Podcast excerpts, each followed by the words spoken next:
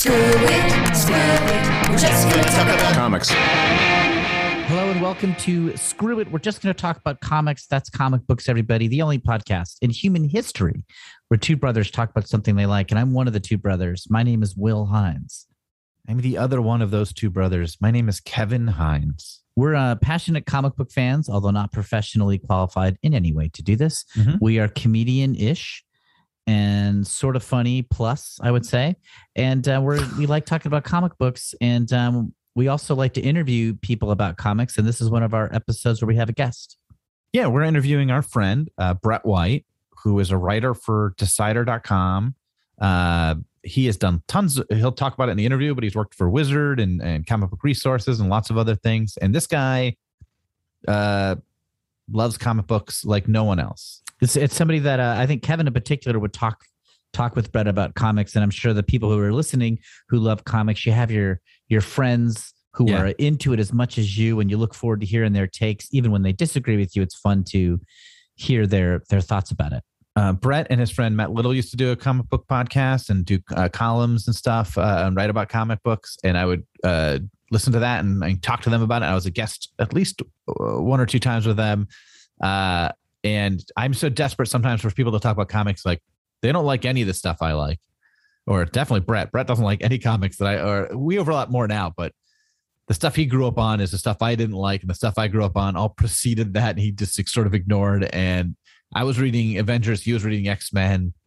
We're just sort of the opposites. I said to Will just uh, off uh, Mike that it was, if we're a yin yang symbol, that would sort of be like who we are as fans. I'm the yin, he's the yang, and we together combine all comic books. Uh, but I love talking to him about it, even though uh, he likes Maggott from the X Men books, and I like Blue Beetle, a Ted Kord Blue Beetle. and it's like, who those guys don't get along. yeah, We shouldn't get along, but um, Brett's going to talk about X Factor issue 84, uh, Yeah. which is part two of a long thing called the X-Cutioner song. yeah.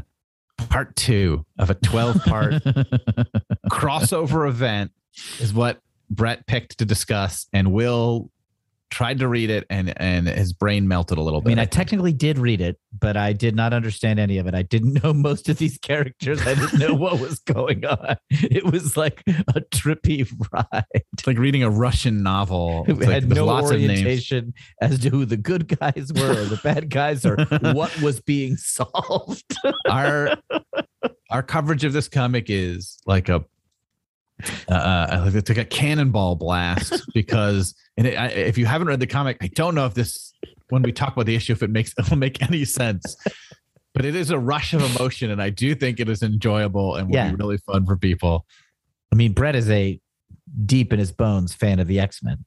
Brett, oh yeah, Brett loves So- X Men, and he, Brett should be doing our podcast talking about the X Men way more than we should. Way more.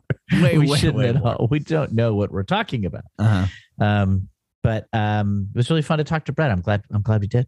Yeah, should we just get into it? Let's get into the interview. Thanks for joining us, Brett. Uh, it's so great to have you here. Thank you for having me. Yeah, and as I'm sure we said in the intro, uh, Brett, we've known Brett forever now. At this Like a point, hundred like years. Um, but yeah, probably like I mean, fifteen years. yeah, I my UCB one on was follow six. So, So, yeah, and I didn't meet you right then, but I met you shortly thereafter. Uh, uh, not too long. no, You but I mean, I I met y'all yeah. from the audience. It was a Sure. one way Just- acknowledgement how- of. That's how I like to meet people. I like them to Mhm. meet me, and I, I can have like a wall between. Like they're seeing me, but I don't need to see them yet. Yeah. and we're eventually going to get every single person who's ever seen us on stage on this podcast. Yeah. Oh wow, We're working our way through it. A You lot of the- indie team alliance. Let's just talk about 2007 IRC drama. Yeah, that's uh, Improv Resource Center for those. Uh, Are we uh, going to get into Land's mustache? What are we doing? God. here? not Internet Relay Chat or whatever the other IRC is. No, the Improv Resource Center Yeah, I said message that. board. I recall Um, correctly. Yeah. Uh, but that's not what we're talking IRC, about. IRC. um, Oh. We're talking about comic books. and we're talking about comics. And Brett is maybe one of the most ravenous uh, comic book fans. Just, eating them all the he devours them. He's read so many. Uh, uh, when he likes a comic book, he is all in. He reads it from Well, beginning to end, and and yeah. I look at the ads for a second and I keep going. Um, Yeah, I just if like- this was if there was a video component, then the listeners could see my uh, home office and you could see all five thousand of my comic books in IKEA shelves back yeah, this is, and but you can picture it, uh, listeners. There's like bookshelves of, I guess, graphics, and then maybe also I, I can't see if it's mylar bound books, but graphic Yeah, those- novels yeah. rather. And then there's on the wall framed um issues, perhaps, and posters and like well, yeah. One of the issues, the issue we're talking about today is framed, signed by Peter David. wow, uh, and then and action figures on every shelf. uh, galore. Um, yeah, and and various comics merch and stuff like that. So we're talking to a real fan here. Yeah, Yeah. a lifetime. Uh, I mean, even this uh, this Art Adams 1989 X Men poster I've had on my walls since 1992. My mom got it at Kmart, uh, and it has been on every wall of every uh, apartment I've ever lived in and Hey. Art- Art So- Adams uh, post- poster. Why not? That's a great choice. Yeah, Art Adams, uh, just a perfect artist in every way. Should be Uh, decorating all homes. Yeah, the fact that everyone doesn't have that poster up is a shame. Yeah. Uh, let's take that as just let's get into it. So let's go back even before '92. Uh, what's how'd you get into comics, Brett? Where where did that start for you? um, in. Uh, See, in uh, New Year's Eve, 1990 Wow. into 91, Like set a Um, picture. my parents and sis older sister are going to the I don't know, the Orange Bowl, some college football thing in Florida. Okay. And my so my sister is 12 years older than me. So I'm I'm six, so he is 18. Uh her boyfriend at the time, who was like a nerd and you know would humor me uh he babysat me for that weekend or whatever or child sat me i was not a baby um Please get the that is- semantics right. yeah. and that is the weekend that I saw Star Wars for the first time in 1990, wow. December 90. Uh, and so we watched Star Wars and Empire Strikes Back, and then we went to Video Depot to, to re- Return of the Jedi, and they didn't have it. And so I had to sit on that Empire. I mean, the three years that people had to wait in 80 to 83 is actually uh torturous but i had to wait a while But uh, for today's but for today's audience of binging uh, uh, Yeah, maniacs right that there. are used to watching 12 episodes in one weekend, they can't But- imagine going through that. unbeknownst to us, my parents had actually taped Return of the Jedi off of HBO at some point in the past, and it was literally sitting in our entertainment center. but so like that got me into Star Wars. And like what people don't understand is like from 85 to 95 is the only time since Star Wars debuted that it was not cool. It was not around. Like Timothy Zahn, I think Heir to the Empire had just come out. And so like no one else in my class knew what Star Wars was. Like they knew like I only knew Wow. it as like Muppet Babies did it that one episode. Like that was my entire frame of reference because it just had disappeared because um and so Yeah, I experienced I think because Will and I are since Will and I are a little older, like for us, like that era was like uh, like Star Wars was like missed. People, Yeah. everyone my age knew about Star Wars. Some people liked it more than others, but everyone liked it and we're like, ah, it's too bad that's over and will never Yeah. be seen again. And so I got into Star Wars. I mean, God, I can just keep showing off shit. So then my sister's uh, boyfriend then gave me all this Star Wars stuff because he was really trying to impress my sister. Um, he Did it- ended up being work? kind of crazy. Okay. No, no, he proposed marriage to her and she was like, I dumped you. What's going on? But anyway, like he gave me like these, uh, these are some four by six Empire Strikes Back, like giant trading cards that came out in 1980 They look So- really nice. yeah i was in so like first and second grade i'm obsessed with star wars with all these old comics i had i got a big stack of all of his marvel comics Okay. and so like the first the first comics that i really collected were the 70s uh star wars ones where where Jabba the Hutt is a weird furry alien and Yoda's like a little tiny gnome and, yeah. and whatnot. Right. Because they were making they were making choices before Empire came out. oh yeah. Uh, Well, and they they, were- had they to were sort of like going off- retrofit it. They were going off like the shooting script and whatever production stills they had. Mhm. And so like Yeah. that's what Howard Chaykin was going off of when he was drawing all that. Um, and so I had that. And the, the first comic that I actually collected month to month was just was a G.I. Joe in like 92. Uh And I think GI Joe and Star Wars before it and Transformers were like big, big entryway comics for a lot of people, right? Yeah. Yeah. Well, and this is also the this is like the the rad era era of GI Joe, Sure, yeah. where it's like there are just nothing but like neon ninjas jumping around everywhere and stuff. Uh, that was my It's GI also Joe. those comic books were advertised on TV. Like when they would Yeah. advertise the toys, they would also say and read their adventures in Marvel Comics. Well, and I guess I actually was super into Batman. Uh because when I was like a little little kid, Batman 66 was on in Mm-hmm. somewhere, and I remember like loving that. And then Batman 89, I saw that in the theater. Um, and then I was Batman that Halloween. And so like I had this big Batman phase, but then I tried to read the comics and like Black Mask was the villain of the month. And I was just like, I don't know what this is. I don't want this. Yeah. Yeah. You wanted Cesar Romero with his barely hidden mustache. yes, or you know, Jack Nicholson's uh paunchy Joker. God, I love I love it. I love it so much. But yeah, and then the uh October 92, January 93, the X-Men cartoon is what uh changed my life and ended up determining a lot of career choices as an adult. So you were Ugh. reading a lot of like merchandised, uh, uh, uh like whatever, uh, uh, G.I. Yeah, like Joe, the like these, franchise tie-in. yeah, yeah, sort of these things that like Marvel had to pay to get the rights to make comics on, Yeah. or something like that. There's some sort of deals like that going on, I'm sure. And then all of a sudden, you you watch the X Men cartoon. Why did you watch the X Men cartoon? Just because it was on, or Oh, I mean, like I was a pop culture. uh I was ravenous for pop culture, just eating all the TV guides. So, like, I would, uh, you know, Saturday mornings was a, a ritual of like waking up early and going downstairs and watching television cartoons and stuff for like three hours before my parents wake up.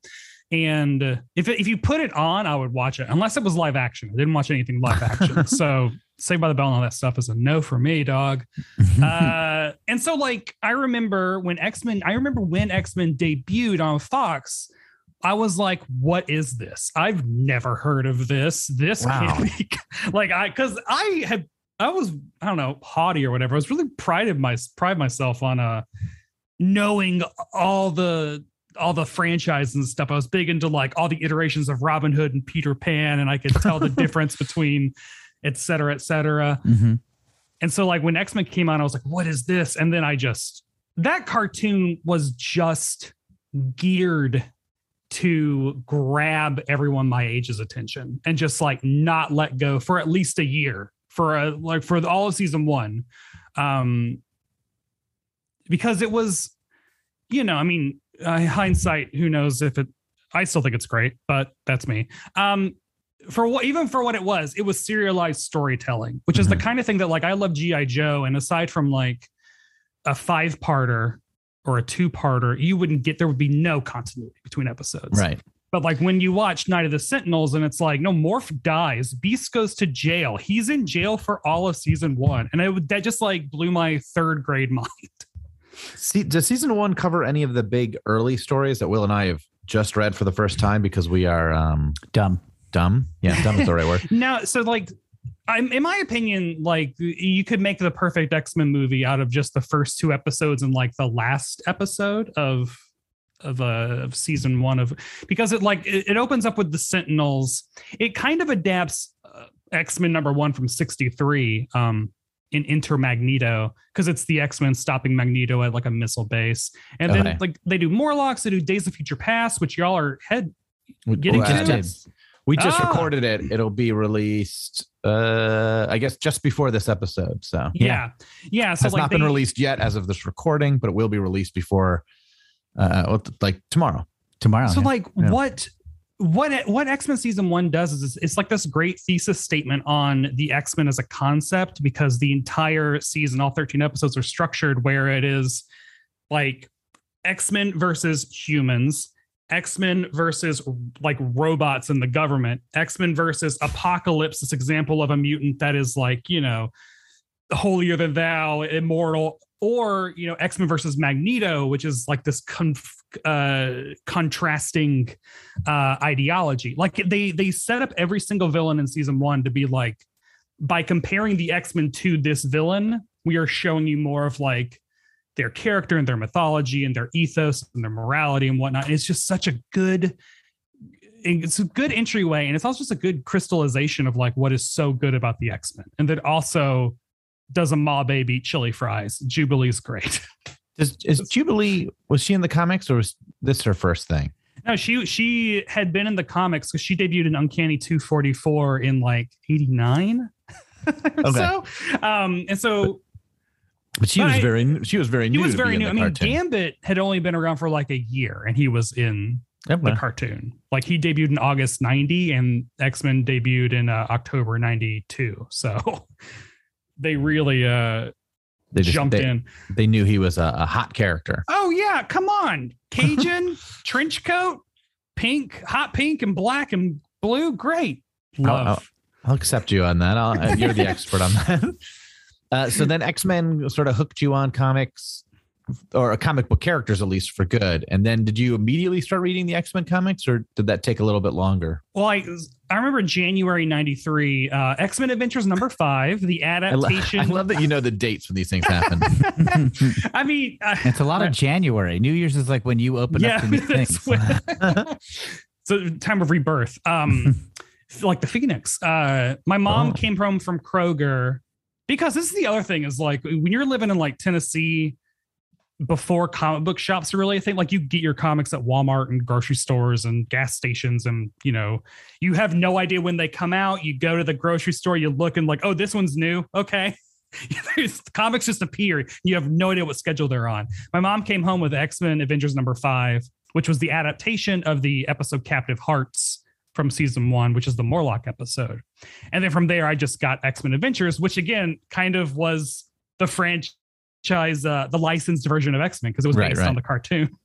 But then I, I then very quickly by like spring of 93 and Fatal Attractions, I am on board with all uh all the X titles. I'm making my parents buy all of them. so, so at this point, you didn't have a comic book shop. You you had to go to grocery stores to get it, and and Yeah.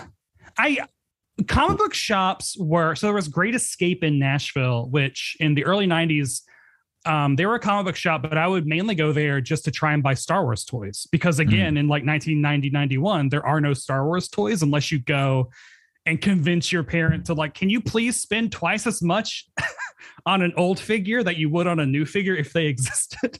please Yeah. pay $10 for this beat up Emperor Palpatine, please. but I would do that. And then going to a comic book store was like a special thing.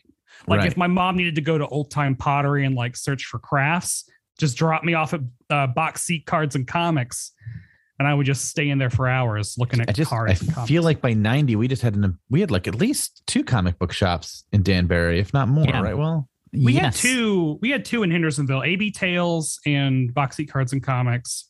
But again, like I, I, I did not start regularly going to a comic book store weekly until I was in middle school. So, what do you think it was about the X Men that grabbed you? Was it just that this series Oh. was good, and so Well, I mean, I did not have any friends until I was a freshman in high school. Okay. So I was very ostracized and made fun of. And so, like, that's the whole jam of X Men. yeah, the Outcasts. yeah. And so I, I really, you know, uh, I think I really felt like that. But then also, so like, it, I think it is hard for people who came into Marvel and like superheroes with the MCU to understand how big X-Men was in 1993. Like, because you know, I I'd done tours of duty in G.I. Joe and Ninja Turtles, you know, like I I've been around the block, I've been through the phases. And then X-Men comes. I mean, like my third grade class was X-Men obsessed. Everyone was collecting the trading cards. Um, we had three different reading groups, but and when one reading group was over there with the teacher reading, the other two were like we were all selling trading cards at our desks and like walking to the in third grade. we were all like selling Marvel masterpieces for a nickel or whatever. They had to like ban them. Uh, but it's like everyone was just so into X-Men. You go to Pizza Hut, you get the VHS tape, you get the comics. and is that the Uh, cartoon? The cartoon did all that. Cartoon, the Because cartoon if you're that young, it's not the comic books. No, but then like and I, I've never really watched the cartoon because I am dumb and I shouldn't even be doing this podcast because I'm not qualified. Well, But for what- you what though, I- for you though, that cartoon debuted when you were in college. Just out of just out of college. well, I will Out of say co- no, 1990, you weren't out of college. Oh, uh, 92 I graduated. I thought I thought we yeah. were So saying it's, it's 93. October '92 is when Oh, it 92. debuted. Okay. Yeah. Yeah. My Uh-huh. sister, who's I was 12 years hitting the older than streets me, looking for works, trying to get this economy going. I was trying to save America yeah. by working My for sister weekly also newspapers in Connecticut. You could have reviewed it for the newspaper. I should have, yeah, gotten the word out. Yeah, yeah. The, the middle of Connecticut Press. would have loved. Yeah. what happened this week in X Men? Will Hines' column will let us know. The first recapper. but um but I have sort of just gleaned like that the X-Men cartoon was a gateway for tons of people into the comic and also that it seems to be pretty lovingly done. It seems like because Oh, yeah. sometimes sometimes you can get like Saturday morning cartoon adaptations that are just like so done so shoddily that they either are good only accidentally, but it looks like the X-Men cartoon was trying to Yeah. be faithful to the books in ways that they thought they could. Is the X Men cartoon before Batman the animated series? They debut like the same month. So something was in the air, just like doing comics, like at least Right. putting care into it. Well, and I I think I so for the oh god, what was this? The 25th anniversary of X-Men in 2017, October 2017 at, at work, I did a I did a bunch of pieces about X-Men. One, I I interviewed the showrunners and directors and stuff about the serialized storytelling aspect of it and about like how they fought. They fought Fox to be like, we are doing serialized storytelling. That is the whole point of comic books. Like all comic books have had cartoons for so long, but like Spider-Man and his amazing friends had no story Yeah. arcs. Like, I mean, Batman. it- Batman barely did. Batman had Yeah. Two Face was the, maybe the only thing that like built up to in that show. And so they were like, we are doing this. We are going to make it happen. And then, like, and then they immediately, Fox was like, you know, if you do serialized storytelling in cartoons, if production delays on episode two, like, happen, then everything just backs up after that. And that's exactly what happened. Hmm, interesting. because normally, if you're just producing all of them simultaneously, you just like episode nine's ready, air it second, episode 10's ready, air it fifth, you know yeah. But they couldn't do that with X-Men. And so like it debuts in October 92 and then episode 3 doesn't debut until like January 93. Like it they it takes a while. They And it air was with supposed to be mistakes. And it was supposed to be daily, right? Monday through Uh, Friday. no, it was, it was a weekly. It was like 13 episodes Oh, okay. uh, a season. It was like the way the Fox used to do it. Not Was like it the was it a Saturday morning cartoon? I yeah, it was yeah. It was afternoon. Saturdays at 10 a.m. Uh, Central Oh. Time. Wh- Where was this cartoon in relation to? This is maybe a dumb question, but the Disney afternoon, like Ducktales was out already. What yeah, else? yeah, yeah. Yeah. Ducktail. Well, Dark. I think Darkwing Duck is probably the concurrent. Okay, that's one of the that- later so it was ones. deep, deep into um, Yeah. uh, uh, Disney. So Disney afternoon probably really started like my Alexa just chimed in. I hope that didn't get recorded. um, uh, uh, so Disney afternoon sort of like kicked off like good cartoons. I feel like in some way, Yeah. and then like Yeah, Tiny yeah. Toons probably also did that. I don't know when that was, but That's like but X Men was part of that, and Batman was part of that. That's crazy how good cartoons got in very short order in that stretch. and I, I likened like Batman was like art, like the art style, like the the the film noir tone. X, I feel I always say like X Men and Batman are equally good in just different directions. Um, X Men is punk rock, like that cartoon. Like there are mistakes in the animation, it is sloppy at times, but it is intense. It is all emotion. It's a lot of catharsis. It's just like a lot of like everything is at 10. It's Oasis, definitely, maybe. Like it is like Yeah. we are here. Um, whereas I don't know, like I'm assuming like Batman's like uh what Parklife or something. It's like it's a blur album or a Radiohead album. Uh, yes, book- I'll, I'll say Radiohead. Um, in, in comic book terms, X Men feels like Stan Lee, and Batman feels like Will Eisner.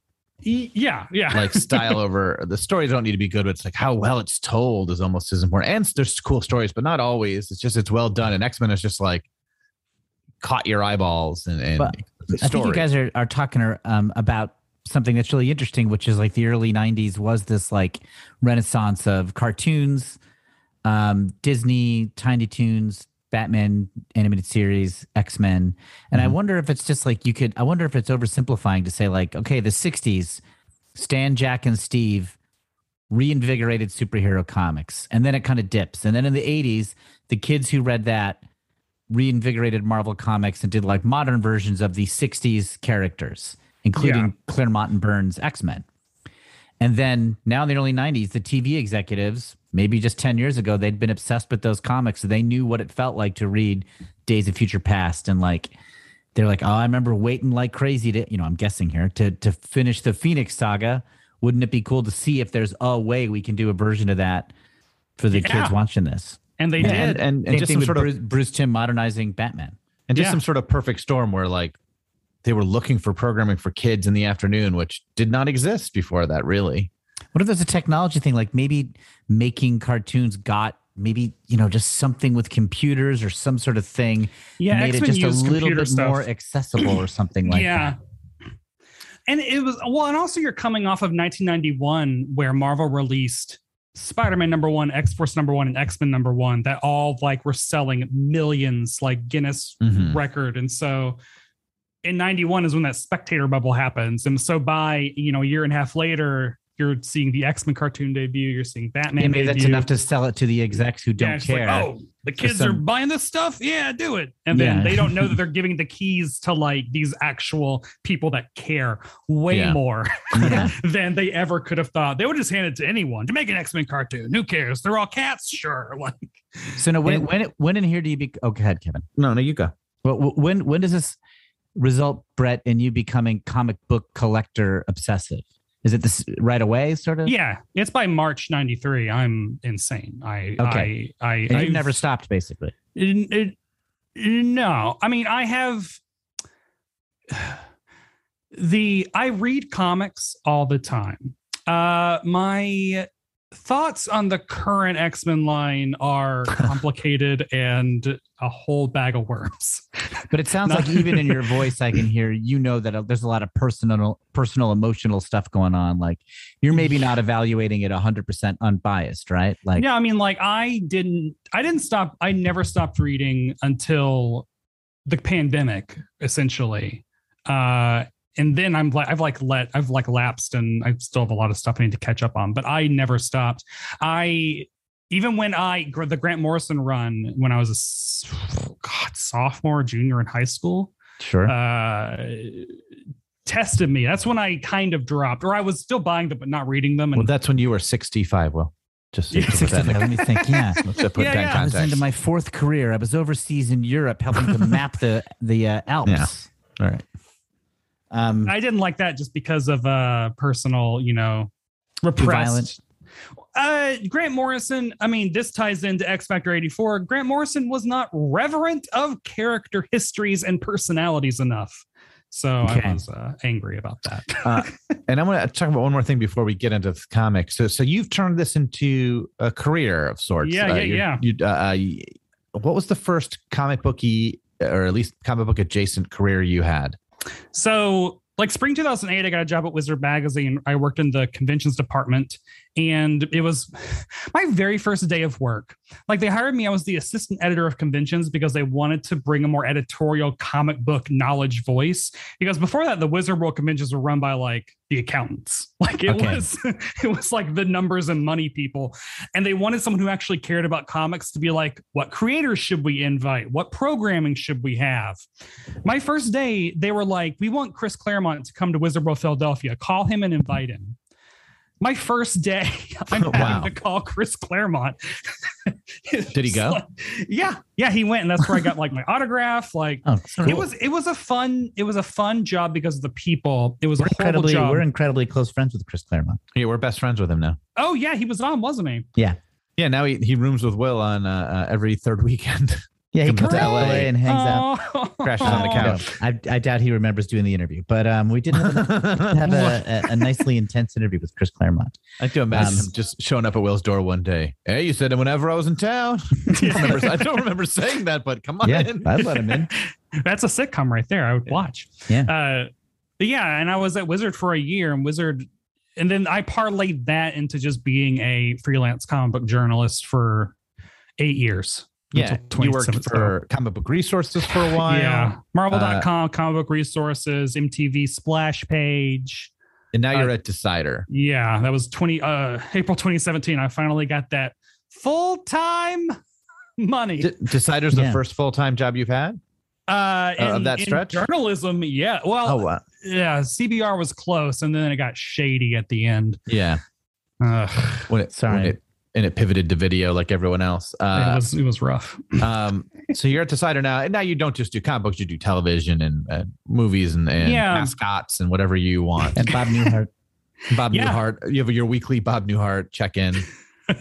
I like uh, within arm's reach. I just have all this Yeah. stuff: Bob Newhart biography, Star Wars Yeah. stuff. A lot of the references we're making to Brett, he is just periodically grabbing merch and just showing it to us on camera. It's pretty. It's, I gotta say, it is impressive. He mostly You're like has a you're like a pop culture harpo. Yeah, but all his merch is for stuff that is like before our time. Well, it's like yeah, yeah. it's like the original Newhart and, and Addams Family and Hart to Hart, and it's yeah. it's not What's wrong with me? This is because we live in a garbage time. I hate this. I hate this time. Um, but yeah, like I my my main beats are uh Marvel, Star Wars, and Drag Race. Like those are the things that I write about the most. Okay. Um, Yeah, but like I I cover all the Marvel Disney shows. Uh, what would you say those three things have in common? uh dense lore and rabid fan bases? Mm-hmm. Yeah, that makes sense. Yeah, Uh, code names and yeah, that's uh, true. Uh, uh, alter egos yeah, I mean, Um, and it all uh The- and the rebels rising up against the empire. see, yeah. Uh, fantastic, fantastic hair. and Yeah. great costumes. Yeah. I, I did uh, turn the 90s Marvel uh, trading card game Overpower into a drag race card game for my friends uh, for our summer vacation because that's what I do for us is do make Who is- elaborate card games.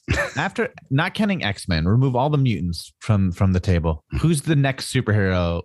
Uh, uh, uh, forgetting the MCU, even like your second favorite comic book superhero, like who- Daredevil and She-Hulk. Okay, great. So ready. You were so fast. ready. yeah, no, for but that. like I You're I, like, shut up, Kevin. I've got the God answer. damn, I know they're lawyers. If you were a superhero lawyer, I love you. No, I, I love them. I love, I love, I love Daredevil. Some, I mean, just I have a Daredevil hot toy up there. Jesus Christ. awesome. Uh, um, yeah. Uh, Are you a Daredevil fan from the Frank Miller days, or is it from all the, of it. I mean, every that's the thing I love about Daredevil is you can pick up any issue and they are it's just for some reason that character brings out the best of whoever is writing him. Like the Ann Nocenti uh Romita Jr. run is surreal and incredibly political and just wild. Well, I that think they were publishes. following the Frank Miller, They were- David yeah. Mazzucchelli, Born Again, so they had like the the whole Daredevil world got blown up in, in this Yeah. like critically and commercially acclaimed blockbuster comic book series, and then it's like, all right, Anne, now you write something. So she probably did have to swing kind of big to like, yeah, it's like now Daredevil takes on environmental disasters and toxic waste and gang violence. it's just like God. Um, Daredevil's also interesting. Uh, he's not necessarily my favorite character, but he has been one of the most consistently well written Marvel characters uh, uh, for a long, long time. It's for the past 20 years, he has been. let's guess The- why. I think because he's not so big that he has too many eyes from like uh, money counters on him. Like, right, like, Spider Man being Yeah. too big. yeah. He's got to have like an event every now and then. He's got to like spin off other characters. Like Spider Man's got too much weight on his shoulders, but Daredevil is like just big enough without being that big. I think. Yeah, Daredevil is essentially Marvel's Batman. I feel like is like similar in terms But of Batman tone. has, but Batman has But- the problem of all the weight of being Batman. Yeah, well, also like Batman is like hella rich, and you know, like Daredevil is like take Batman, but then make him like incredibly relatable, burdened with self-loathing, makes all the worst decisions, and Yeah, it's he's like, like, oh, he's like a, uh middle class Batman, yeah, um, or maybe even maybe even working class. And But if Daredevil got too popular, even that wouldn't matter because then he would have to. He would have to have like. Uh, every Marvel Knights like character would have to be very connected to Daredevil stories. It would all be Shadowlands, which maybe Yeah. is the only dud moment in like the last 20 years. Uh, maybe Yeah. maybe Daredevil also the mythology is sort of lean. And this is Yeah. part of maybe not being so big. It's like you know Kingpin, Hell's Kitchen, uh, Yeah. the ninja stuff, and you, you're you've you're almost got it. Like yeah, And be- there and- and be- isn't, yeah, before Frank Miller, it was mostly like Spider-Man villains showing up. yeah, yeah. Miller like established Daredevil I- I- from what I can tell. Yeah, Miller brought in Kingpin and you know like beefed up Bullseye and created Yeah. Elektra. So like yeah, he did. It just brought in the noir, But- or but solidified unlike- the the that but the. X Men did a similar thing, right? The X Men became big later on, but the X Men just had the problem of getting so big that they became also X Force and New Mutants and Yeah. other X Men titles and X Factors and and exterminators and Yeah. uh, and it's just like it- it's too hard to stay consistent when you're so big and sprawling. It's like, are all the X Men books good? No, never. They're never all good. They couldn't Well- possibly be. We're, I mean, no, no, it's talking about. Um, Them's fighting words, Kevin. So, so should we take a break and just get into, and then we'll come back and start talking about uh, uh, X Factor '84, Part Two of the X-Cutioner Saga. Two Yes. of 12. Uh, so yes. I'm very excited why why this was chosen and to All right. find out why it's on Brett's wall. Oh my Uh, yeah, let's take a break. We'll come right back. Let's take our fake. Hi, this is Kevin. I'm here with my brother Will, and we are the hosts of Screw It. We're just going to talk about comics, our weekly podcast about comic books. And we want to hear from you. We have a slew of social media accounts, a slew. You can email us at screwitcomics at gmail.com or see us on Instagram at screwitcomics or tweet at us at screwitcomics. So tell us what you think of the comics you like, or the comics you don't, or things we've talked about on our episodes. Or send us some life advice. You can tell that we need it. Yes. Uh, we might read your message on a future episode of our show. So thanks in advance from Screw It. We're just going to talk about comics from Campfire Media.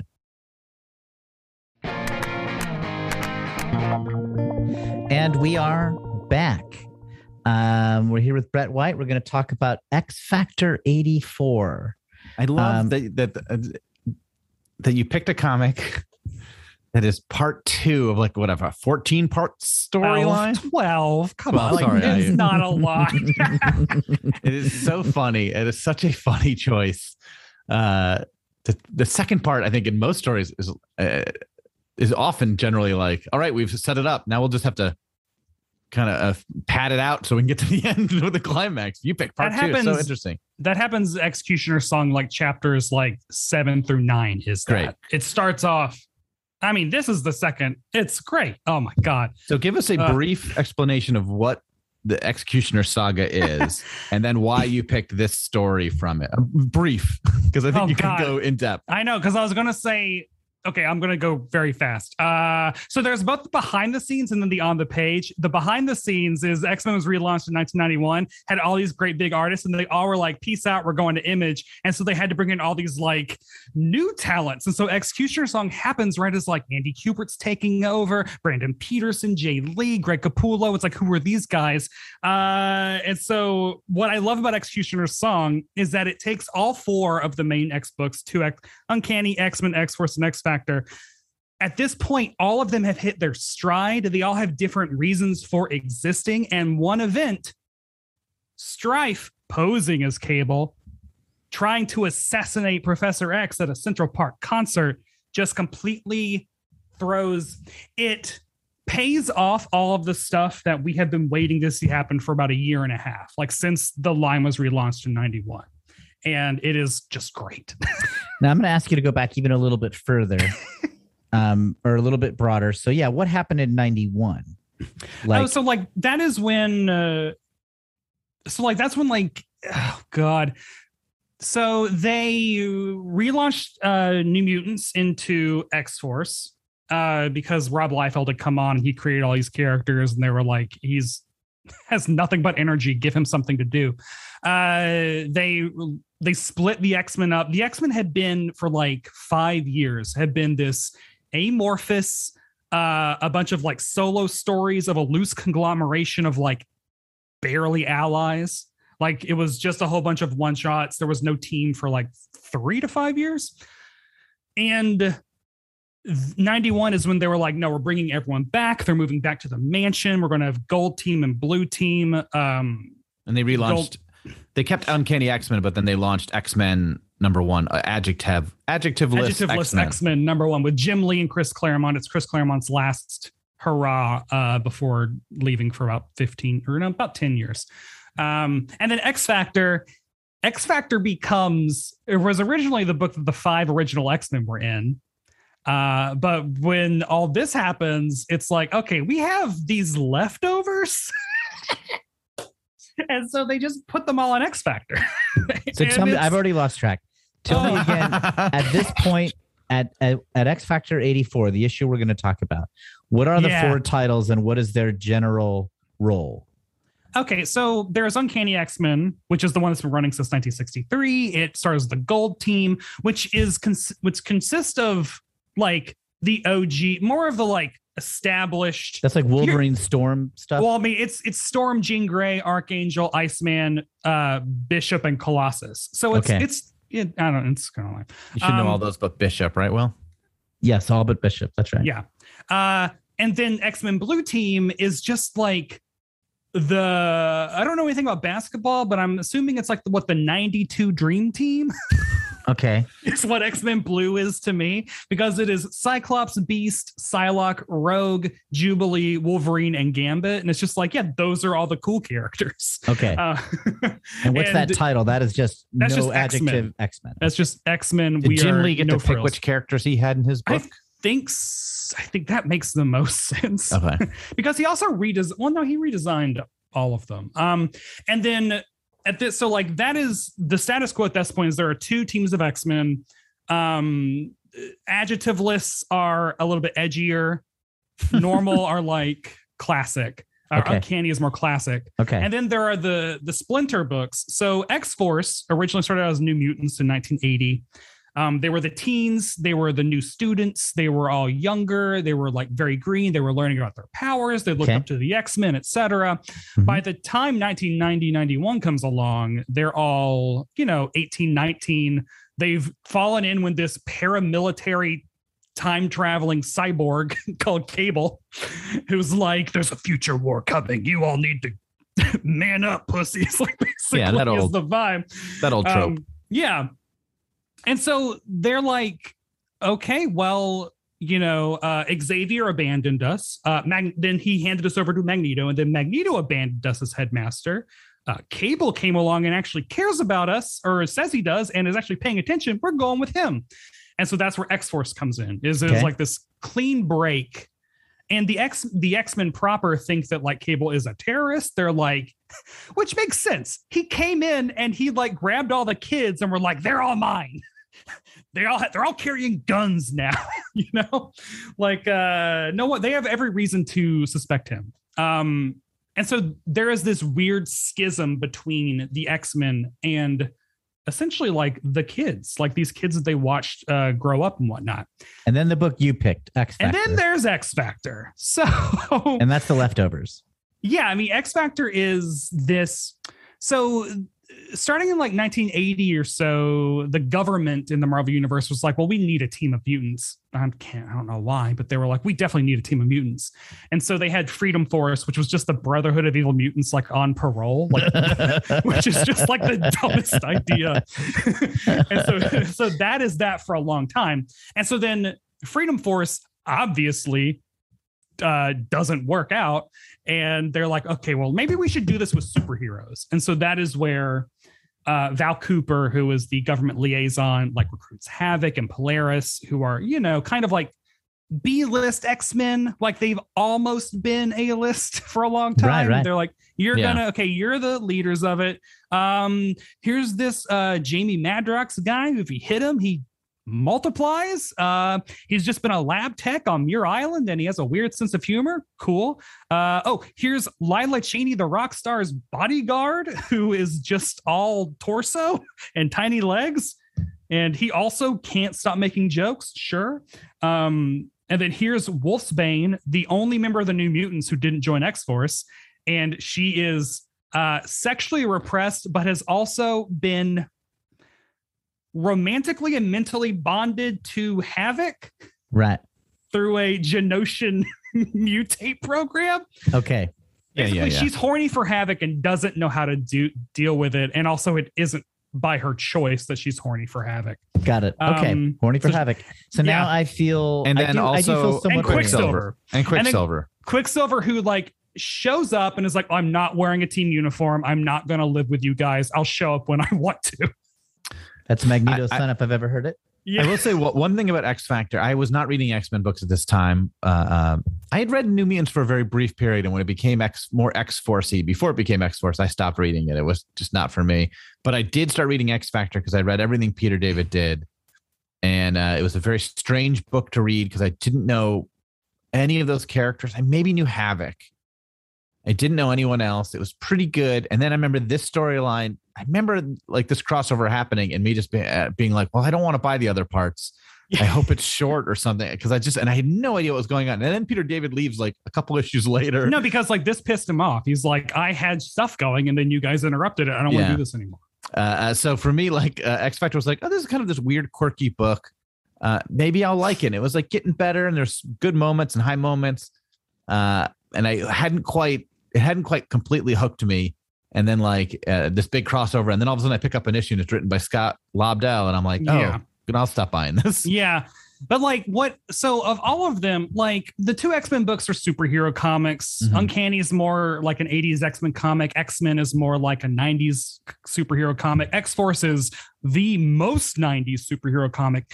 And then X-Factor is kind of like uh I don't know like if um the Coen brothers and Aaron Sorkin teamed up to write like a government I've always said like the Coen brothers are the people that should make an X Factor movie, like the burn after reading vibe of, because it's like the book knows that these are losers. I mean, Guido joins the team and his name is Guido, and they're like, you have to pick a code name. We've they, like they're three issues into the run, and they're like, we're having a press conference to introduce the entire team. Your name is Guido. What is your code name? And then on stage, he's like, I'm strong guy. and it's like that is the tone. It's very, it's very Giffen, DeMatteis, uh, Maguire, Justice League International. Which, Now you're talking our language. yeah, Okay, which so G- Giffen and DeMatteis take over X Factor after uh, Peter David and Scott Lobdell. Wait, really? Uh, or just one of them. It might be like I think DeMatteis just, I and think just, I don't think Giffen does it. Yeah, but it, it's it's still very good. Um, Yeah. okay, I like I so known that. so um, why this issue? So, oh god, um, you killed him.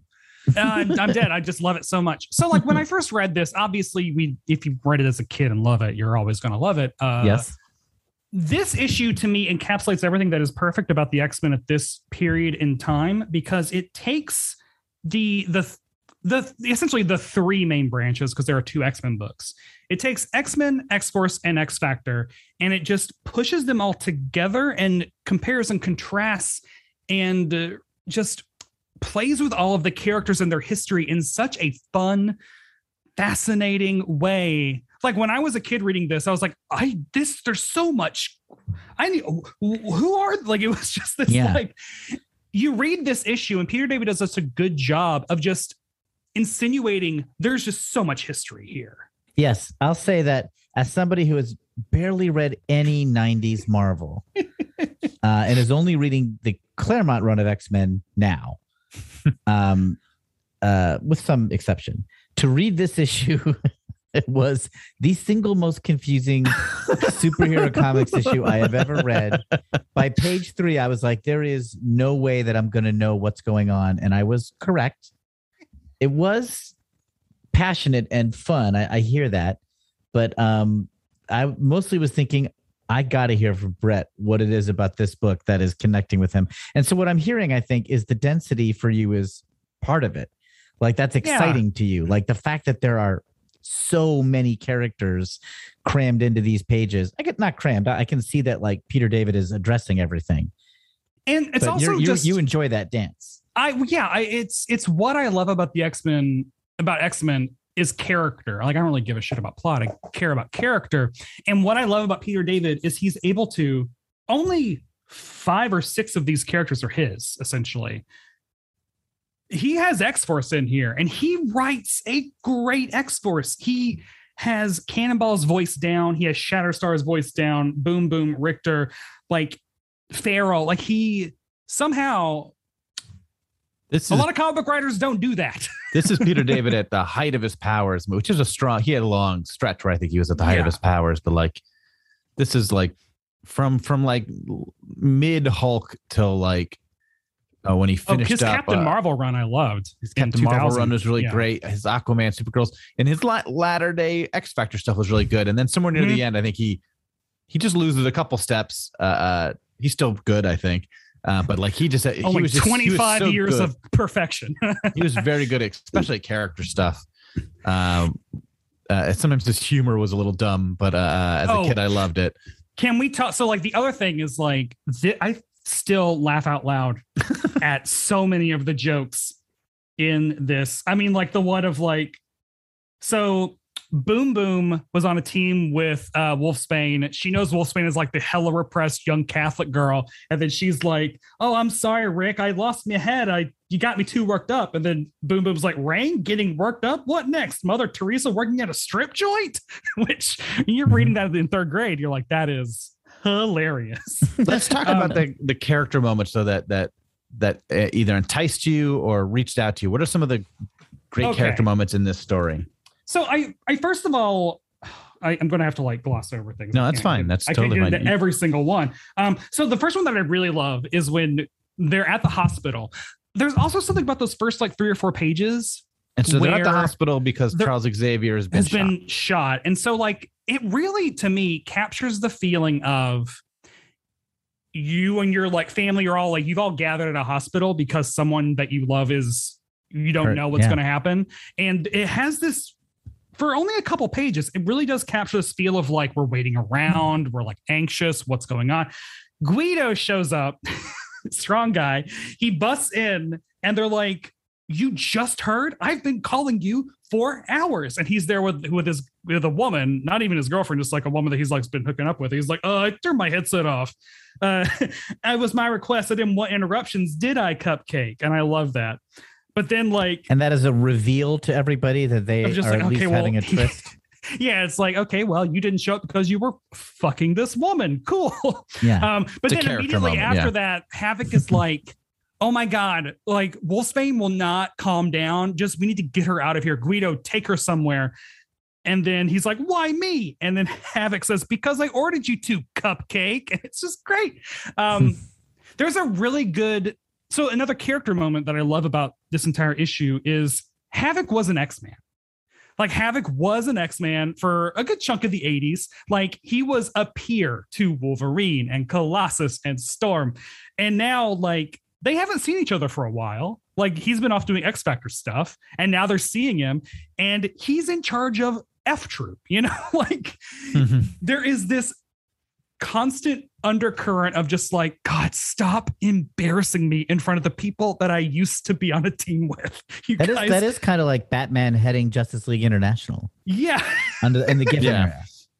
Like one of the OG. I mean, it's it's more pronounced with Batman, but somebody who's used to running with the A team is is leading the Yeah. C team. and like the very last page when the x-men show up to like get things going um beast is like if we nail x-force then we get cable and then strong guy says oh good including hbo and maybe the disney channel for rain and then havoc's like quiet you're embarrassing me it's just I love that. Um, I I also I love everything. The New Mutants. So y'all are experiencing this right now with like that 1975 to 80 X Men team feels like a family. Like right. Claremont did such a good job of building all of these Mhm. relationships and dynamics. Like you know what a Storm and Colossus scene is like, and a Mm-hmm. Wolverine and Nightcrawler scene. The New Mutants to me have that exact same uh, vibe, and so splitting them off into X Force and keeping Wolfsbane away from them. When she is dropped back into this uh, X Force world, and she's like, "These are my friends. These are my peers," and I just I love all those interactions. I love her kissing Rictor. I love Rictor being jealous of Havoc. I love, I love Cannonball being like, "We will turn ourselves in if you agree to join us. Like, we miss you. You're my best friend. Like, come on." I love that. I love those little tiny moments like that. Yeah. I'm just cackling over and over. So that so there's like old friends with deep roots is is is at play in this story. Yeah, and I think that like Peter David's writing and those like little nods, like even when when they go to Central Park, because which is where Professor X was assassinated, and they're like, They X, you're X Factor. X Yeah, Factor we're- goes yeah. to the, when Wolfsbane and Strong Guy go because Wolfsbane needs to get out, and Strong Guy is essentially like has her on the leash or whatever. Strong Guy's radioing back to Havoc and is like, oh, we're there's nothing here. Oh, fuck, X Force just showed up. Havoc's response to that is like, oh my god, the of course Rain is going to run into X Force. Like Havoc knows oh God, Rain was on a team with them for 10 years. This is not gonna go well. She's not gonna keep cool. She's not gonna hide. She's gonna Yeah. uh, and I just love that. I love it so much. The battle is super fun too. All the fighting, all the like uh Shatterstar versus Quicksilver, and Quicksilver is just like, I hate you. I'm moving so slow. I love I love Brett. You're just dropping these names and just see Will just sort of nodding. He has no idea who Shatterstar is. I didn't before this issue. I mean, I I apologize because I I do not deserve to be discussing this or interviewing you. But I I wish you could have seen my face reading this issue. Just I- so I- didn't think it was bad or good. I was like, I have no idea how Who was, to who was your favorite evaluate this book. character? Who did you respond? Who did, did I mean, you like I knew any? who Cannonball was, so I was excited to see Cannonball. Um, It is funny because I did read a lot of the New Mutants. Weirdly, I never read X Men. For some reason, I read a lot of the Bill Sienkiewicz oil painting Oh, yes, New Mutants yeah. era. So, you know, I knew Rain. I knew um, Sam. Um, did I know anybody else? I couldn't believe there was hot a guy second. named Guido. Yep. Um, so I was sort of fascinated by that. Uh, It- I When his co his code is the strong funny. It is funny to go from like where we are right now in our read is Days of Future Past, where it's like what a team of like seven Yeah. to get to this point where it's a team of like Feels like 30, 30, yeah. 35, 40. It's, it's it's exploded so much. It is crazy. it feels sort of and i am not qualified to make this assessment like anime like when i watch like anime or read manga they're um i'm thinking of something like akira Yeah. um some, something with a vast mythology and if you pick like an issue you're like what's happening with the robot dog and why is this city's gone now or what or it's like this might be like watching like an, an, an episode from the last season of Game of Thrones yeah as your first exactly. episode. yeah it is kind Or of like yeah, Avengers Endgame as Being like, your oh, there's first. some of these characters I know, uh, but I don't really know. Yeah. I, I, I, I know some of these characters. I've picked up on some of this. I've gleaned some of this, but there's so I don't understand what's going on. There's so much. When they see twisting. X Force in Central Park and it's like a big deal, like I think somebody looks up and they're like, "Oh no," and then they cut to X Force arriving. I'm like, "And who are these?" but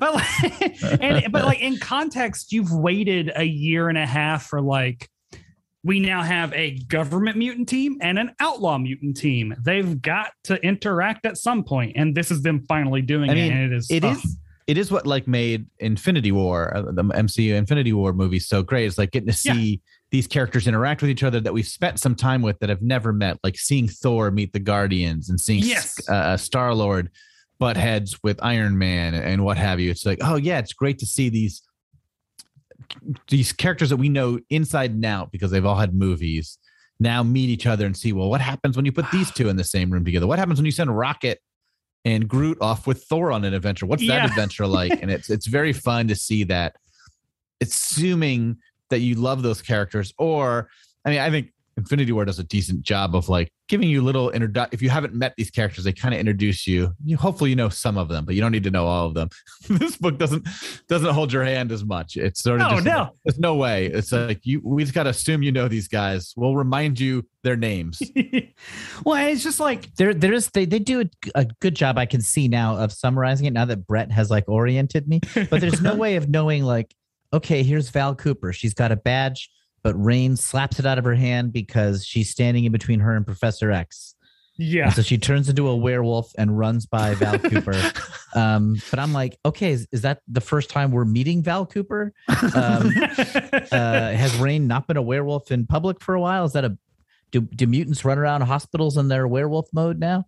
Um, it was kind of it was kind of fun to be thrown into it. Actually, I sort of enjoyed the ride in a strange way. I mean, who is- I also think that this is the height of from like when I think of all these characters, this is their personality. This is who drew this issue Jae Lee. It's early Jae Lee. early Jae Lee doesn't look anything. I think of Jae Lee. I think of like his Inhumans book Yeah. uh, that he does much later on. I think uh, he'd this- done some Namor, and now he got X Factor. He only did the X-Cutioner song arc. Um, Right. But like, what I also love about this is the art is. Well, I mean, it's insane. I mean, like it is just like Uh, This is also the, the era, but this is Yeah. also the era when like artists are being told to draw like Liefeld and McFarlane, right? Like Yeah. they're being like pushed in that direction. If they if they didn't already draw that way, they're being said like, "Ca- try to do this stuff. and like Flash. Jae Lee is still like he's doing that, but it's still Oh, yeah, a little bit. It's it's like if Sienkiewicz and Liefeld like had this yes, weird I, I could see that. It's very baby. But, like, abstract, and like the the camera angles, for lack of a better word, from panel to panel are drastic. Like yeah, you're close up on somebody's face. Next shot is a wide shot of 13 people in a hallway or something. It, like it, it feels to me like Jae Lee is doing a good job because he's a good artist, but this is not the sort of story he wants to draw. He doesn't want to draw like a 50 character action scene, but he's a good enough artist that he's going to be able to pull it off. And when he also is really good at so like there's another so like even when I I, mean, I read don't this the first even when I read this the first time, I didn't understand all the references, but like there's this page where Havoc and Polaris finally show up, and Havoc like screams at them like, You're not gonna be given a free pass like you were last time. And then Polaris is like, Thanks for rubbing my nose in that, Havoc. And that's because uh like nine issues earlier, Lorna could have arrested Cannonball and was just like, "Ah, go away. Like so that is him literally like calling out his girlfriend right there. And what I love is like Jae Lee's art kind of conveys that. She looks very like, oh my God, thanks. yeah, Thanks, man. true. Cool. And Havoc's like screaming. It's, I just love it so much. Uh, yeah, Jae Oh. Lee's great. Um, yeah, I, I when I opened this up and saw that Jae Lee was drawing it, I was very excited. And I read it, I was like, this isn't what I was expecting. uh, but it does remind me of like what this comic felt like. It's similar to what Stroman was doing on his. Larry Stroman Oh, yeah. was the the regular artist on X Factor. Um, so it was similar in that style, though. Uh, it Yeah, was never it was never my style. Like I didn't love the art in X Factor ever during this run, but it just wasn't for me. Like I don't know. I, I, I, didn't like, it when I was a kid, but as an adult, I love Larry Stroman's artwork because it's so weird. I I feel like I um uh, even though I was whatever a teenager when all these hot artists hit like I, w- I felt more like I was 10 years older in comic book reading time and I was like ah too flashy. Give me some John Romita Gil Kane Sal guys. Buscema. give me some draftsmen in there. Um uh, but Jae Lee is great. There's no question. It looks It's- um to my uh amateur eye like chaotic, like uh like frenetic, like just Yeah. like e- even a panel just of two people talking to each other. The teeth are gritted and the veins are popping, and like um the the a lot of the backgrounds are just pastel colors. So Oh, yeah. it's it's it's you're not hundred percent clear where you are. You don't necessarily. It I mean, kind of, I, I had like, no chance of knowing what was going on anyway. But like it added it added to this feeling of fever dream to me. Will what did you think at the end when the villain uh shows up I was like, have we not seen a villain before? That's what I thought. I was like, oh, I mean, I could tell it's like, oh, this is a big baddie, but I was like, who was That there is- no bad guys? That is the character that uh, Mr. Sinister will that Chris Claremont described as a, a child, a child's idea of what a villain should look like. Remember Yeah. he told that story, Will, I to do. us. I do. That is the character, Mr. Sinister. By the Uh, time My by the time we finish with this podcast, Kevin, I'll finally be ready to start the podcast. I mean, I I barely know who Mr. Sinister is, and I've read comics with him in it. I I still can't quite get him, but that's what I love about him is he's just he's just ridiculous. is this storyline, the X-Cutioner Saga overall, by part twelve, is it a satisfying ending Yes. for Brett White? Yes, it is. I mean, it is my favorite X Men uh, crossover. Oh wow, Um, but I, and I think that is because like this issue embodies everything that I love about this crossover is that it is like these four books at like the peak of their powers and all the Mhm. creators at like hitting their stride with all of the all of the books have such a clear reason for existing which like a couple years after this not so much you know like it's just Yeah. generic superhero soap Well, we, we've like, seen that even in the early 80s with the Spider-Man titles. They did not Yeah. have a super clear identity. Some sometimes they would and sometimes they wouldn't. That would sort of come and go. They would Like try having- to, and it, it would fade out pretty quickly. Be like, this is where we're going to focus on uh, Peter uh, in his reporting side, and it's like, okay, for one one arc, yeah Yeah. and then you're like, he's just fighting some, the vulture. Yeah, and that's why I think like X-Cutioner's song works so well is because like all these characters are so well defined at this point. Like the lot has been building up to it, and then like the ending of it has uh, but a ton of ramifications, and that I mean, it really did change the entire like it's major major stuff about the. I mean, we find out. I mean, I don't know why I'm avoiding spoilers, Yeah, spoil away. but no, like at this point, we had no idea that Cable was Cyclops' son. Um, Okay, that's not known yet. it was like this weird they thought it was because okay uh will you're gonna love this um so cable has a twin clone. He has a clone uh named Good. strife. And so strife is the one that tried to assassinate professor x but he had his helmet off so everyone thought it was cable.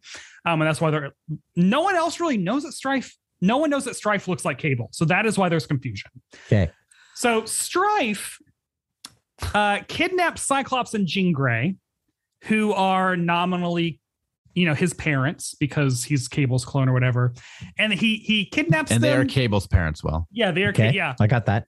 he he kidnaps them, takes them to the moon, uh, never takes off his helmet, keeps force feeding them baby food, and and like monologuing about like the sins of the father, and like all this.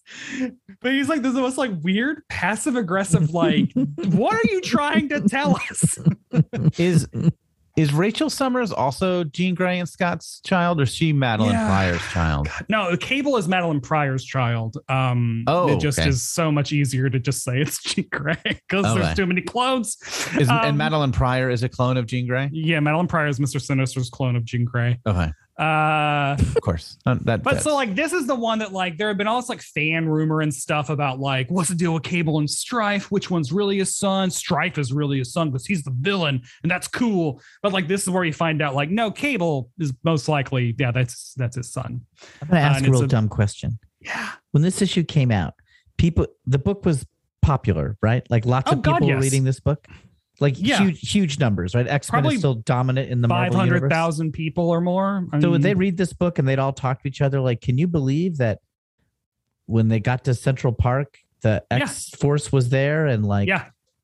and wow, wasn't that weird to see Rahne just totally make out with uh Havoc uh, out of nowhere? Uh, sorry, Rictor.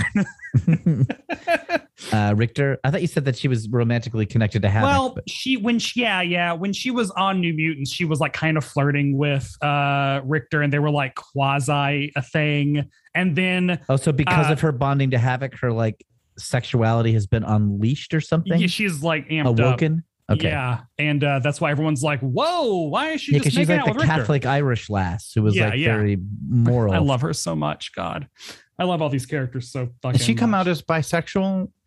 No, or- no, that's like every other. Uh, Rictor Rictor is Yeah, Rictor is uh, gay now. Him and Shatterstar are a long-term couple. right. Okay. Um, and they're in this, and Shatterstar is just so great. God. When's the last time you read this issue, Brett? Uh oh, Like sat down and read it. maybe uh, like within the last like year and a half, Okay. Probably. And it still holds Um, up for you. Like I, I find that to be I- true. When I love, you know, when I read Amazing Spider-Man 33, I love it. Like when I read Yeah, just John Byrne stuff that I read as a kid, I love it. oh, so just God, just so many of these moments, just like Brett is make just me flipping through the so book and happy. he's just uh, I mean, How many copies of this comic do you have in okay different so formats? i have this this is my this is my actual one that i've had since 1993 or whatever um i have a signed one by peter david on my wall now Mm-hmm. i don't so the only reason i have that and i have a rob liefeld signed x-force number 11 are up there um so i used to have uh my unc- my x-men number 94 which is the you know 1975 debut of the new team wow. um, versus Count Nefaria. yeah. I had that up there, and then I had my Uncanny 168, which is the Professor Xavier is a jerk, the cover of Kitty backed up against the wall, Yeah. Mhm. and it is signed by Chris Claremont from Wizard World Philadelphia, and that so like that convention happened in 2008, like the week that Joss Whedon's uh, Giant Size Astonishing X Men came out, which ends with Kitty. God, this all sounds wild when you say it out of context. With Kitty um, trapped in a giant space bullet that she successfully phased through the Earth and is now just careening through space, and she's presumably lost forever. Uh, so that came out like Wednesday, and then I have Chris Claremont sign that iconic Kitty Pryde cover on Friday, and he wrote a speech bubble of Kitty saying, "You don't get rid of you don't get rid of me that easily, Joss." and I'm just like I treasure it. But I think they were both getting sun damage. I bought UV protective uh, Mhm. glass, and I was just like, I'm just gonna I'm gonna relax those for a while. But so you have two, two this X Factor 84, you have two copies of that. Do you have a collection with it in it? Like a trade? yeah, I mean, yeah. So I also have. I'm pretty sure I have it unopened because it came bagged with a trading card. Let's Okay. just. I can't believe I Great. haven't mentioned that. Uh, I have that, and then I have. I have an uncanny. I have an X Executioner song. Uh, big hardcover okay. So Uh, four different versions of this comic. and own. digital.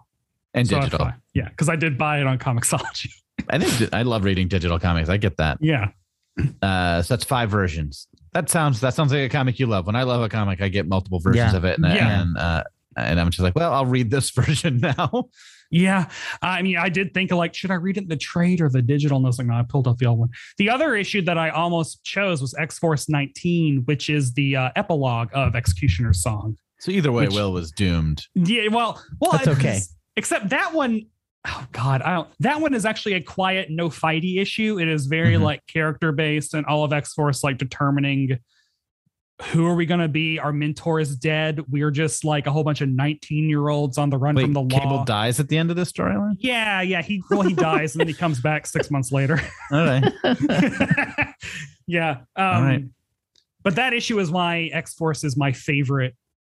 That era of X Force is my favorite. Um, one of my favorite X Men runs. One of my favorites. I- you know, after after the '80s Claremont X Men, sorry, late '70s, early '80s, um, I do think like my personal biggest hole in like just Marvel stuff is '90s Marvel, and and a lot of my friends, my comic book friends, that was kind of what they were like reared on. That that's like what they imprinted on. So but I was also it's reading. good for me to have some exposure to it. Yeah, I was also reading uh when I was a kid. I was reading like reprints and like Dark Phoenix sagas.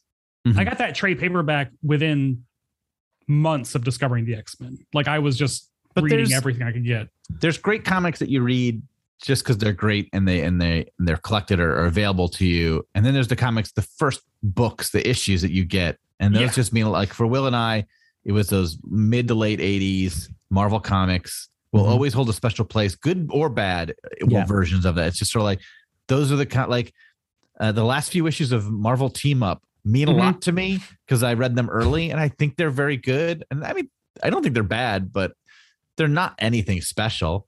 Uh, the uh, one of them has Cannonball in it. Uh, uh, Brett. Yeah, is Uh, it? w- Yeah. Uh, uh, 149 is Cannonball. 150 is the X Men. Um, and it's just like those are two of the first comics I bought, and I just love them. Uh, and I just love that era of Marvel comics, and it's like any comics from that era, I love. But then when I go back and reread them, sometimes there's like so many fill-in artists and and the th- stretches where it's like, oh, I forgot like there's four issues in a row that are just boring between good storylines. Um, but like those boring storylines, I like way more than the bad stuff from the '90s, just because the '90s for me was like another ten years later. And yeah, and just- like and I was I moving over to DC stuff at that time. I only read X Men comics in the 90s. And so as an adult, I'm now going back and reading everything else from Marvel in the 90s. And Yeah. I think, and it's really weird going back and reading comics from an era that you know inside and out that you've never read before. Cause it's just like, this feels so familiar, but I have no idea what's going on in Quasar right now. Like, Yeah. but like, but discovering like Darkhawk and Quasar and like Thunderstrike are really good. like, I really like Thunderstrike. Thunderstrike's by Tom DeFalco, right? Yeah, it's Ron Frenz and Tom DeFalco, and he's like a single dad architect who's also like a trying to be Thor, but he's not good at it. I've always wanted to check out Thunderstrike because I like those two guys yeah, so it's a much. really fun book. Like, there's a Um, lot of just like single dad divorce parent drama in it. I mean, this is just the era where I was just emailing somebody about this. This is just the era of comics where I had left most of Marvel behind. I was still doing Hulk because Peter David was still doing Hulk, and I, I read X Factor because Peter David was an X Factor, but I wasn't reading much else.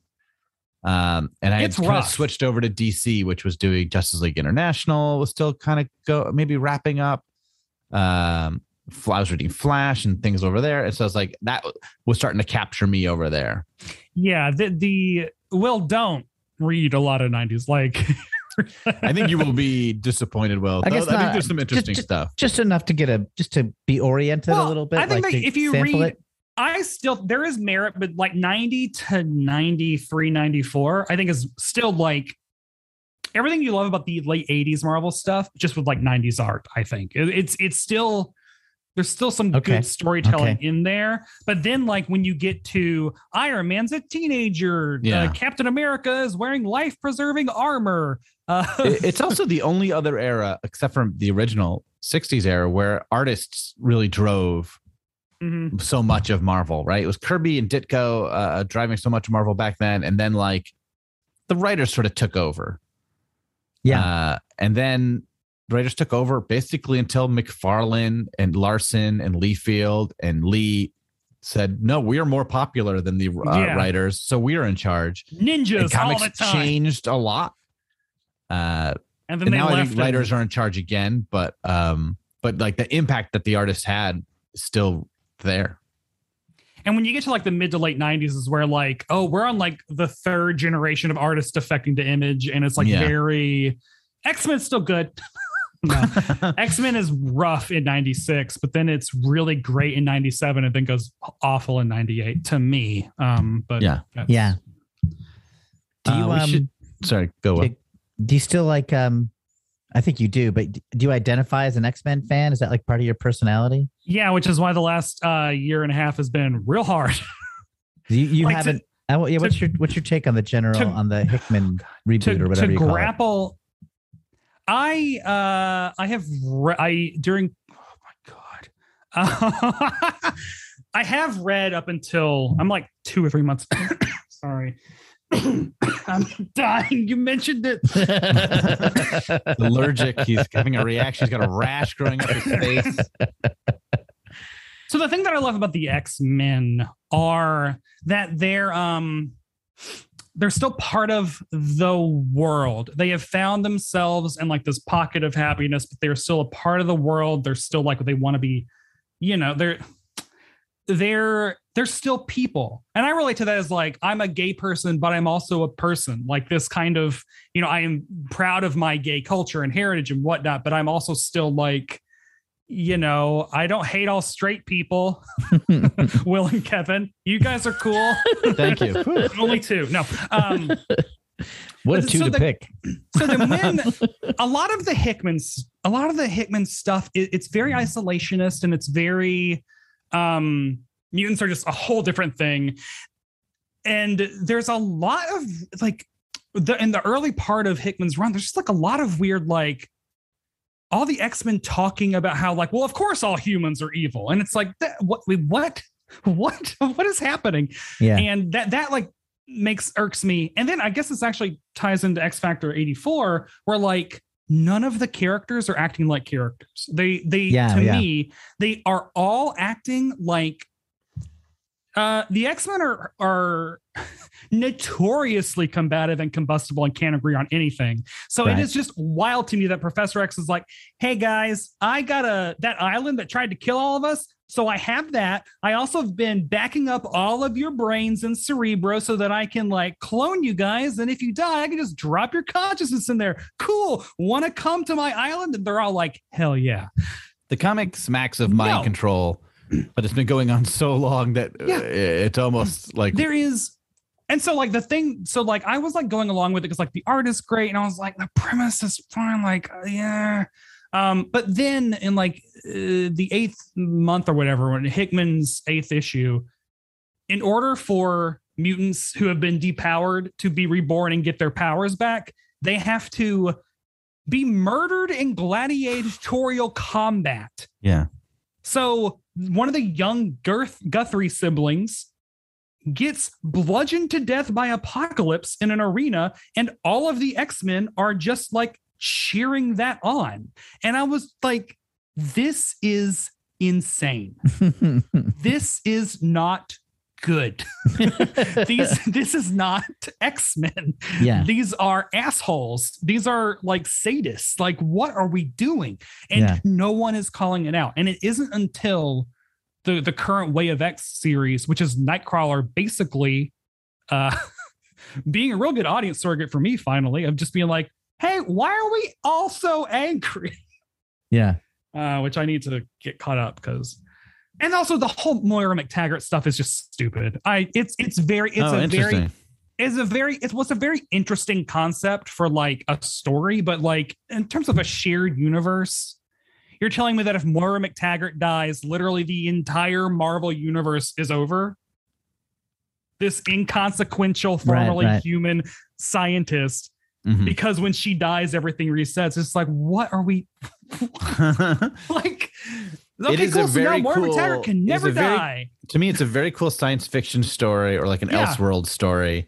Uh, and because I don't have the deep connection to the X Men, I it got too sprawling for me. But I was enjoying it uh, uh, more or less when it first started, uh, and then it became like thirty titles. Uh, Mhm. but I love the idea. But yeah, to me, it's I I don't have this strong connection with. I don't care if Cyclops acts out a character. I'm like, yeah, whatever.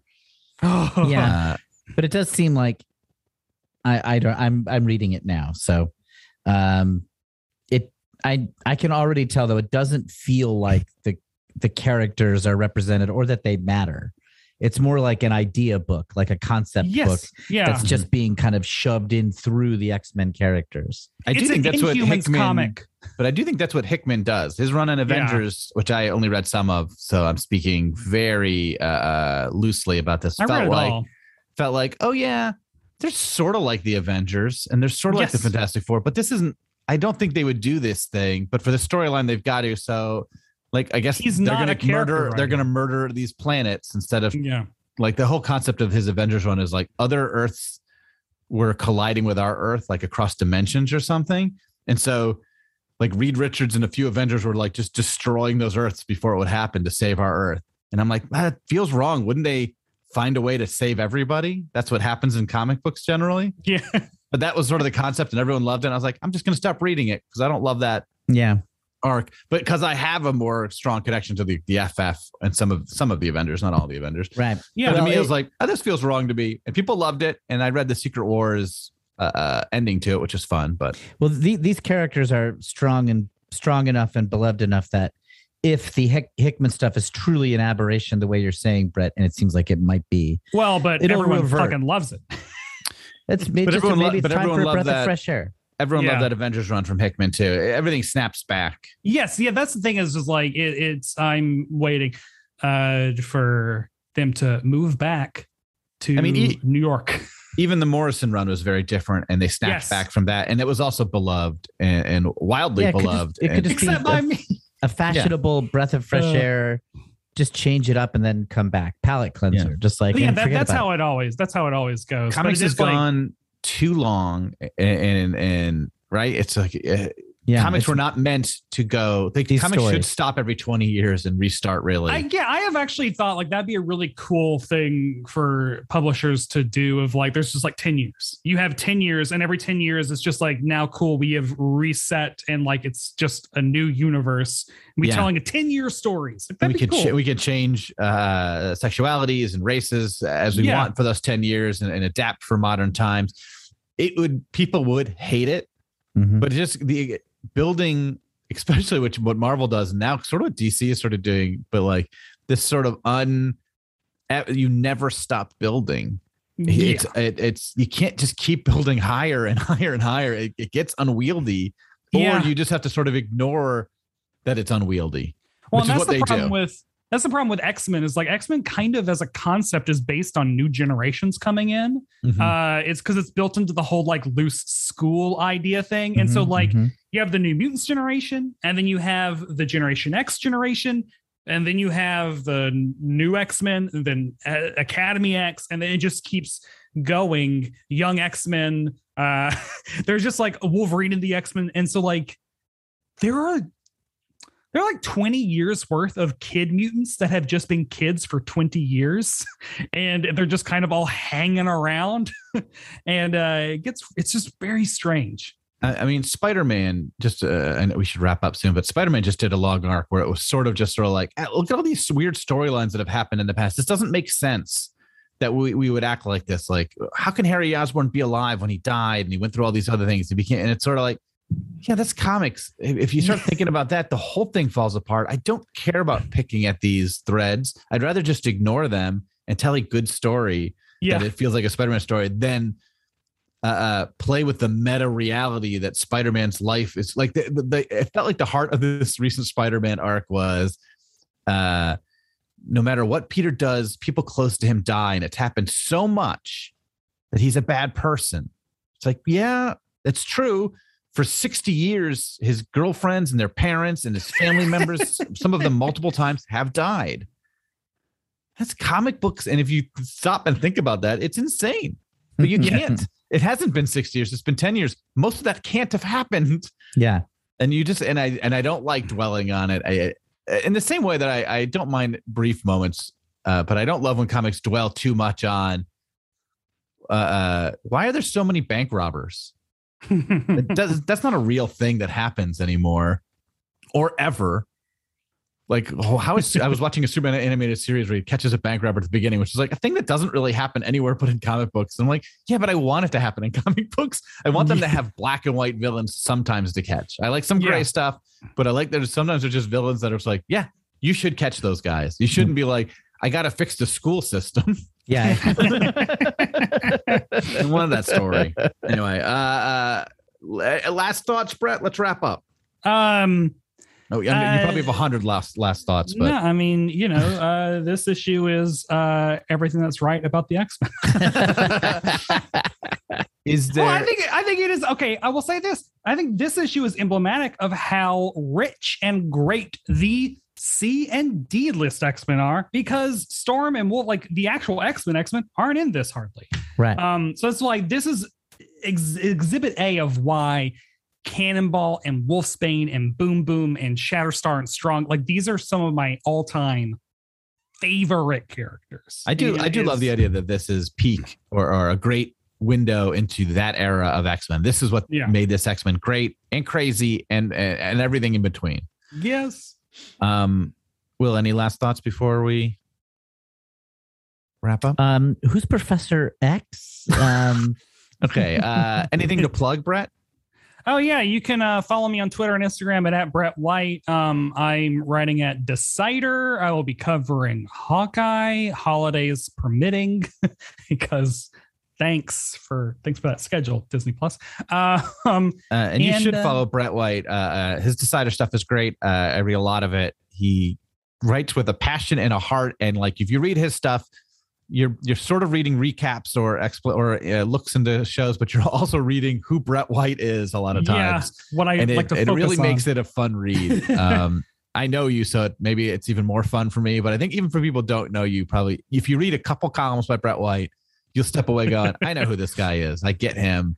Find my Yeah. WandaVision recaps because those are uh, they were they were like therapy at 6 a.m. on a Wednesday for Friday for me. but you're just very good at whatever you watch. Not everything, I'm sure, but like a lot of the stuff you watch, I feel like you watch and you find your connection to it. And it might be a different connection to everything. And it's like this show I'm connecting to because it it makes me feel this way and it reminds me of this part of my personality.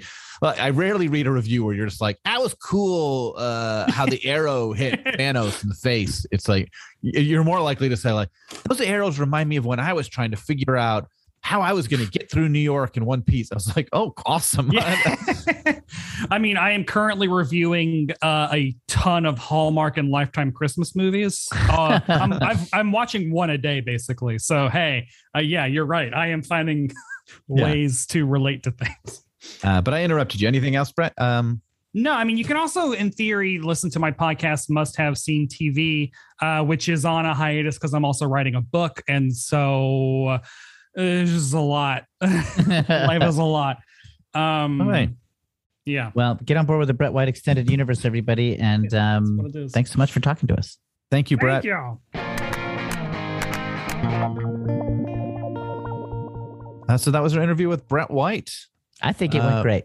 I think it went great too. Brett, I love Brett so much. He is such a happy. I mean, Uh, I think the pandemic's hit him very hard, but whenever I talk to him, he seems so happy and he makes me happier. Uh, he is Yeah. uh, a joy. I think infectious is the word they use. Ironically, uh, I guess the word infectious means something else in a pandemic, but his joy is infectious. He's also infectious. We did get sick listening to that. Uh, Brett is great, and you should. I said it during uh, uh, when we, we were saying goodbye to him, but you should follow him on Decider if you don't already, or read his stuff. You Yeah, I don't like need to read it all, on but Decider too. Read it, man. He's he's a good writer. He writes about media the way people should. Yeah, a lot of heart and feeling.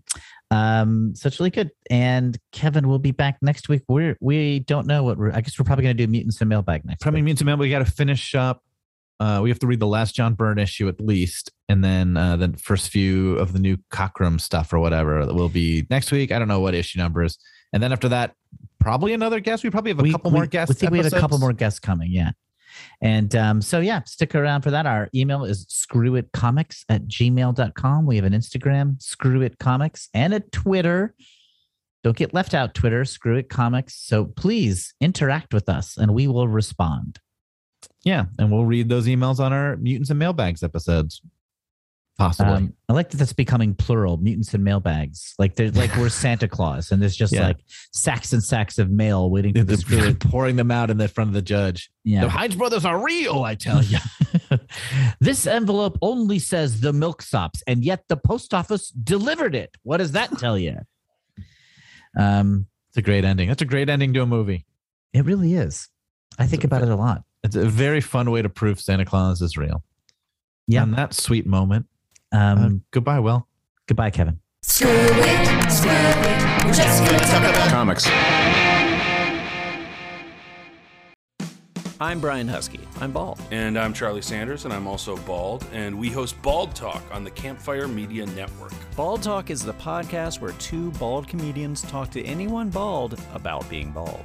But this show isn't just for baldies, Brian. Harrows will love it too. Bald Talk gets into vulnerability, vanity, insecurity, and self acceptance, reminding us that we all have our respective bald spots. Not that bald spots are a bad thing, uh, No way. I mean, my entire head is one big bald spot. It is one huge, beautiful bald spot, Charlie. Get Bald Talk on Apple Podcasts or wherever you get your podcasts. I mean, I I have like a little bit of hair, but not like you. Like you're really bald. I'm truly bald. Great. I mean, it's I'm great. Balder than it. you. You are balder than me. only on Bald Talk. Campfire